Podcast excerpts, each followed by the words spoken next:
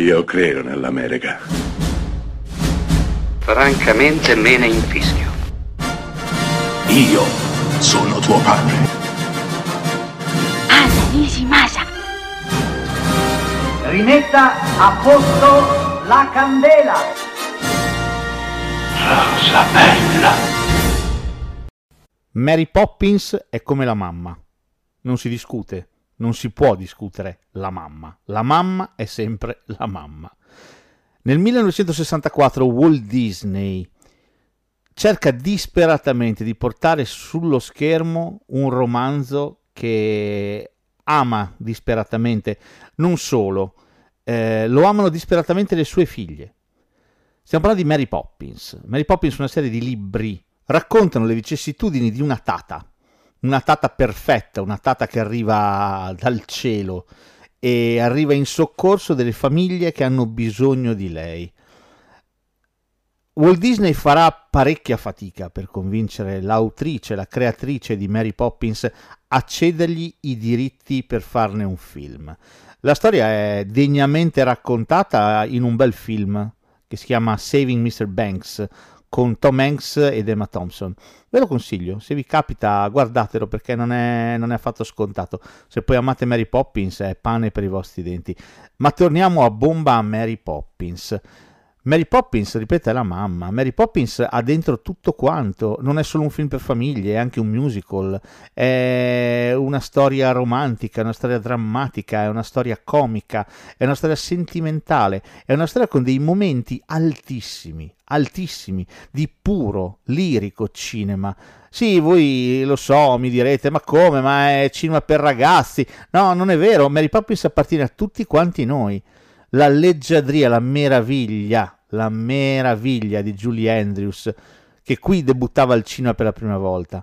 Dick Van Dyke, che la accompagna e fa Bert, lo spazzacamino, è qualcosa di indimenticabile. I due creano un duetto, un duetto strepitoso.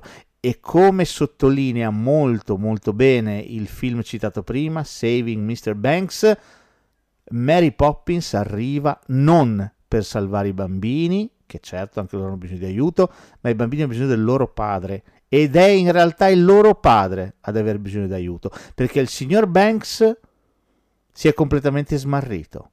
Il signor Banks esiste solo per il lavoro, per la sua banca, per i soldi, nient'altro.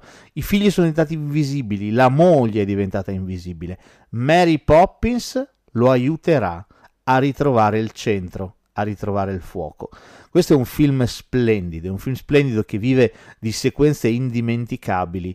L'arrivo di Mary Poppins con tutte le altre tate che vengono spassate via dal vento, eh, super, calif- super califragilistiche spiralidoso, mi, mi incespico pure nel tentare di dire questa parola assolutamente inventata. E, ehm, la scena di Cancamenin, il finale, il meraviglioso finale con gli aquiloni. Il film purtroppo ha avuto un pessimo seguito un paio di anni fa, Il ritorno di Mary Poppins, veramente deludente, le canzoni non graffiano, non si ricordano, in più la trama è la, la pedissequa riproposizione dello stesso canovaccio di Mary Poppins dell'originale del 64, rivisto e corretto ai giorni d'oggi con altri attori, quindi veramente qualcosa di deludente. Ma ripeto, Mary Poppins resta e resterà sempre la mamma di ognuno di noi. Quel film imprescindibile, quel film che una volta nella vita abbiamo incrociato, abbiamo incontrato e abbiamo fatto nostro.